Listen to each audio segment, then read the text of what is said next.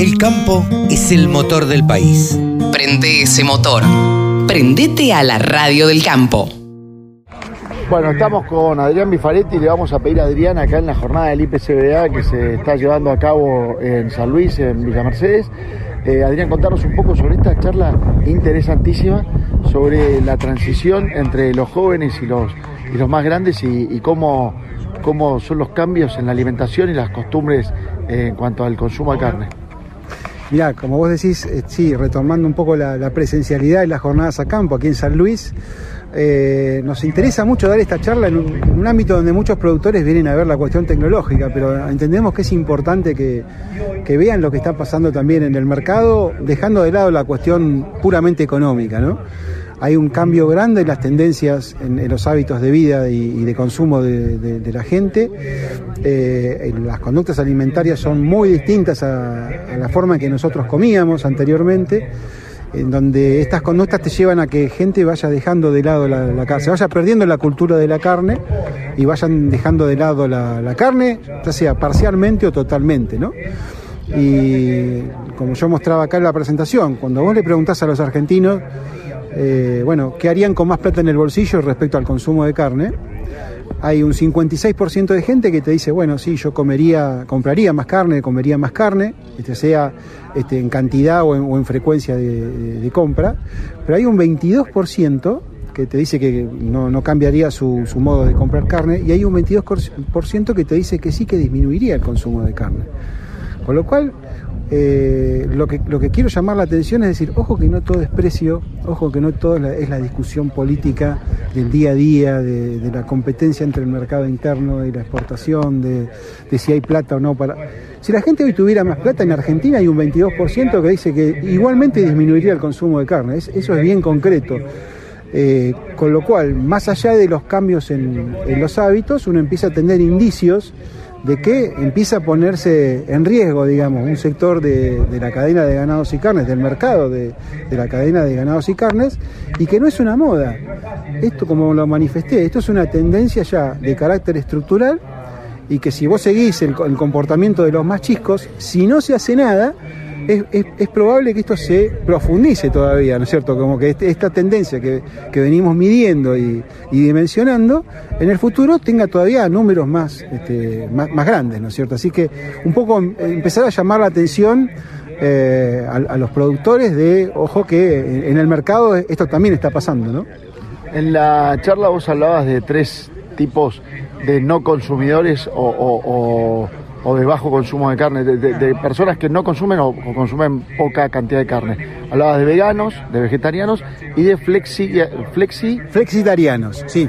Flexitarianos para la audiencia son aquellos que tienen un sistema de alimentación flexible en donde se permiten comer de todo, pero tienen intención de ir reduciendo el consumo de carnes. Tienen intención manifiesta.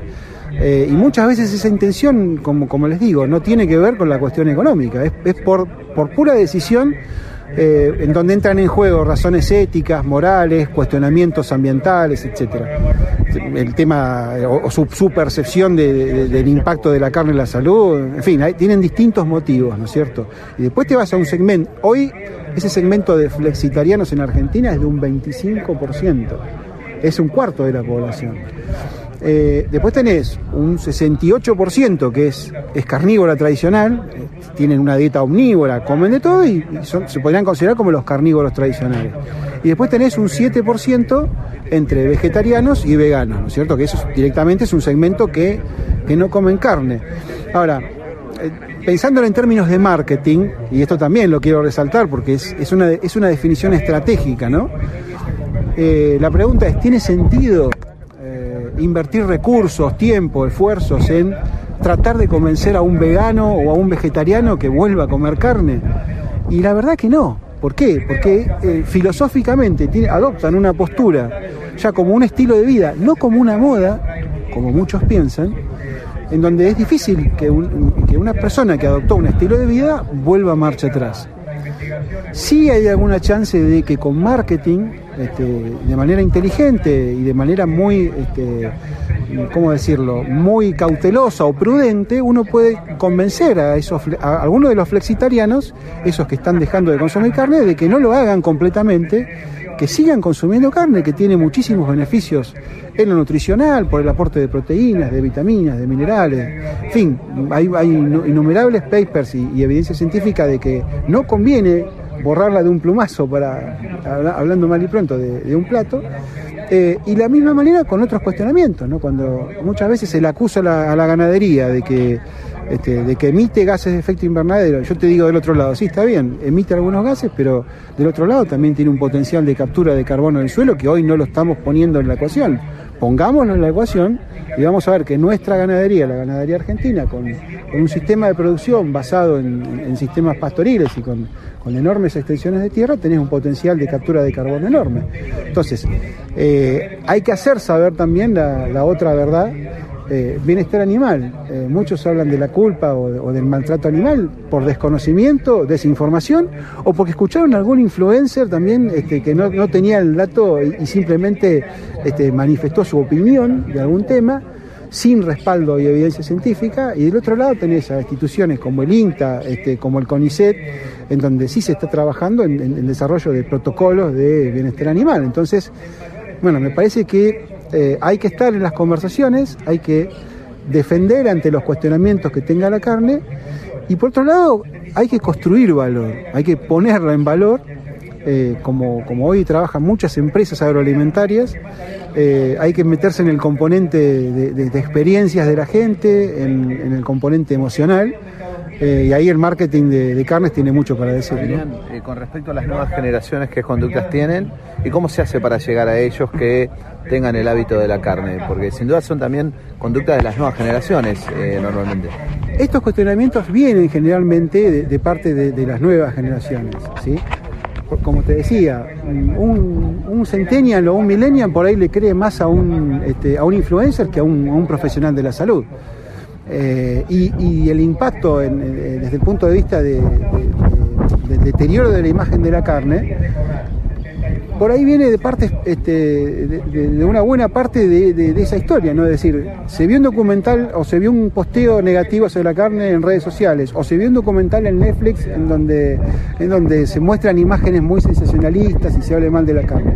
Bueno, los chicos compran esto, y en realidad no saben que cuando vos vas a plantear toda la visión integral de una cadena, muchas veces esas situaciones son puntuales, y no representan a todo un sector. Entonces, me parece que ahí hay mucho para informar y educar a los jóvenes.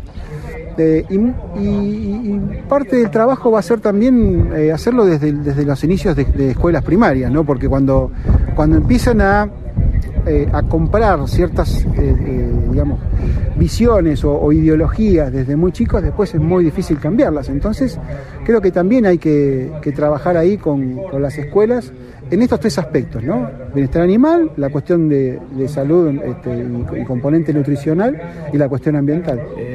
¿Cuál es la realidad y el futuro ante la diversificación de consumo de carne? O sea, entre los que consumimos carne, sabemos que ahí se han generado otras opciones por cuestiones de mercado, técnica, lo que sea. ¿Cómo está hoy la situación y cuál es la proyección hacia el futuro? Mirá, hay obviamente, en términos de consumo de carnes específicamente, hay una diversificación de la canasta cárnica porque, bueno, el abaratamiento de pollo y cerdo ha llevado que el peso de la carne vacuna en esa canasta disminuya, ¿no es cierto? Pero eso también, cuando uno lo analiza desde las conductas alimentarias, esa mayor diversificación también vos la ves, por ejemplo, en el segmento de los flexitarianos. Entonces, me parece que esto que yo decía de educar y de concientizar va en línea con esto mismo. El argentino tiene el mayor porcentaje de la población hoy en día que sigue comiendo de manera equilibrada productos de origen animal y vegetal. Un 41% te come de manera equilibrada. Ahora, después vos tenés un 31% de la población que te come más productos de origen vegetal que animal. tenés un 25% que te come al revés, más de animal que vegetal, y tenés un 3% que te come solo productos vegetales.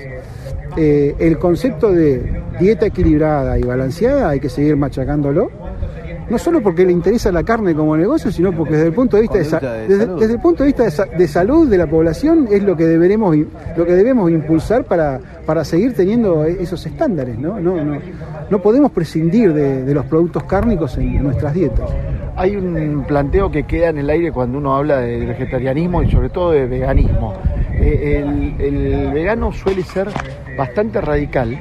Y no solamente se queda con la idea de que él no come, sino que además lucha y batalla para que los demás no coman.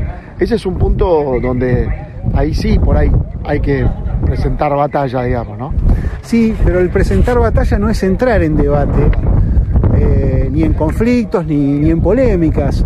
Presentar batalla pasa por construir sobre la verdad que tiene la cadena de la carne. O sea, cuando vos decís, hay muchos cuestionamientos, te están diciendo, Greta Thunberg te está acusando de que sos el principal eje contaminador del planeta. En realidad, cuando vos vas a los números, decís, mirá, si a vos acá considerás el carbono que está capturando el suelo de San Luis, por mencionar la provincia en la que estamos, es mucho más importante que las emisiones de carbono que están haciendo las vacas que están en San Luis. Entonces, me parece que ahí hay que ir también con la verdad del sector, pero no para pelear, porque no vas a cambiar, digamos, su forma de pensar. Sí, si vos pones evidencia científica sobre la mesa, capaz que vas a lograr que los indecisos, los flexitarianos, aquellos que son menos radicales o menos fundamentalistas, y que deberían tener una actitud más tolerante y más abierta, entiendan que bueno, sí, que no es razonable tampoco dejar de comer carne vacuna. Me parece que ese es el camino ante este activismo, ya sea vegano, ambientalista, antiespecista, que hoy vemos y que es muy común en las redes sociales, ¿no? Muchas gracias, Adrián. Gracias a ustedes por estar presentes siempre con el IPCBA. El sector que más ingresos le genera al país se merecía tener una radio. www.laradiodelcampo.com